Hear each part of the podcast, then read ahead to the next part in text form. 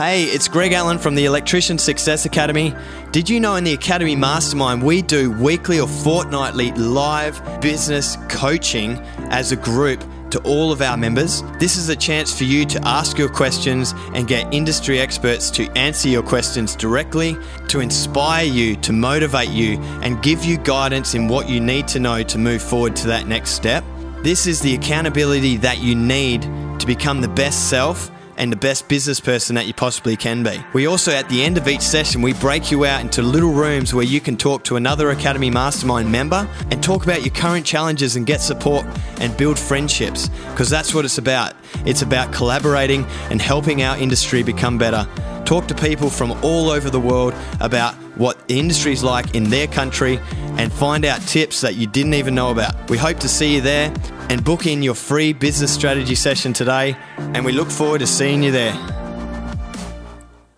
So, what's the next thing? Are we, are we are going to move into uncertainty now, or is there something else? yeah. So more... once once once people have gotten over this certainty, so what'll happen whether people are do their daily routine with volition or they just kind of fall into it after about a week. For those who are a bit slower to generate, it might be two weeks then people will study, okay, this is this starting to feel like my new normal. I don't love it. Maybe they do love it. um, but they'll start to get into a routine and get, get comfortable with it. There'll be certain level of comfort.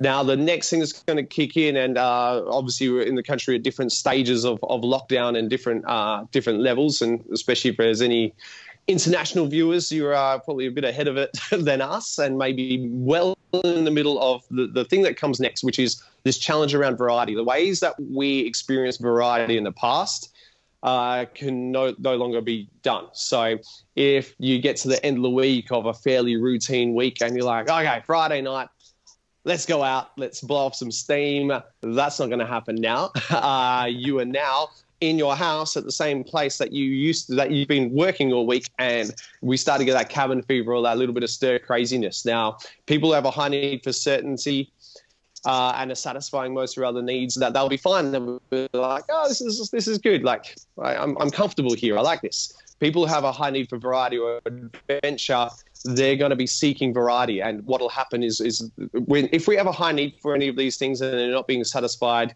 uh, in our usual ways, they become a sabotage pattern. And this is the time where, like, I foresee that the people with a high need for a variety or adventure or, or um, just changing environments, especially, uh, they're the people that are going to be the ones who are like, oh, you know what? Uh, we'll start making excuses of oh I just need this from the shops. I'm just going to duck out for a little bit yeah. and come back and like okay that was nice and then oh I forgot some oh damn I need to go out again but they'll probably go to a different shop and, yeah. and mix it up. Yeah. Um, for me personally I, I have a high one of my drivers one of my highest core needs is, is variety and adventure.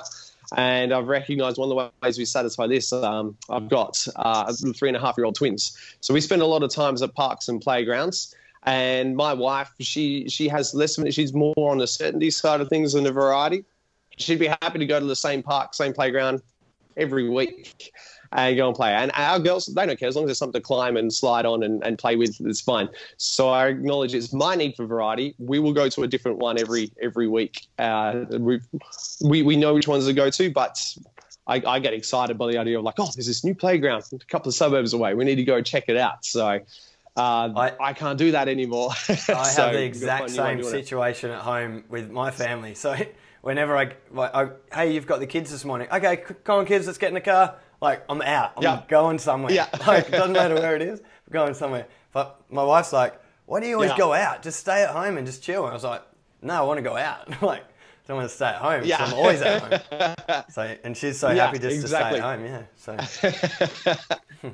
and you you get sad to you get start seeing the um the, the same four walls. And again, some people are really comfortable with that, but even people who are are really set with that that level of um of uh being in the same environments then uh, going out like it's just there'll be a point where they will still need that variety and that's uh that extra engagement as well. So these are all key things. So we need to find ways of satisfying that need for variety. So making sure, um, I know we're not in full lockdown in Perth yet, but uh, I wasn't worried about food. I know I'll be able to get food. My concern is what do I need to get from Bunnings to stock up on all my DIY projects, and uh, I already know that's going to be one of the ways that I can get variety.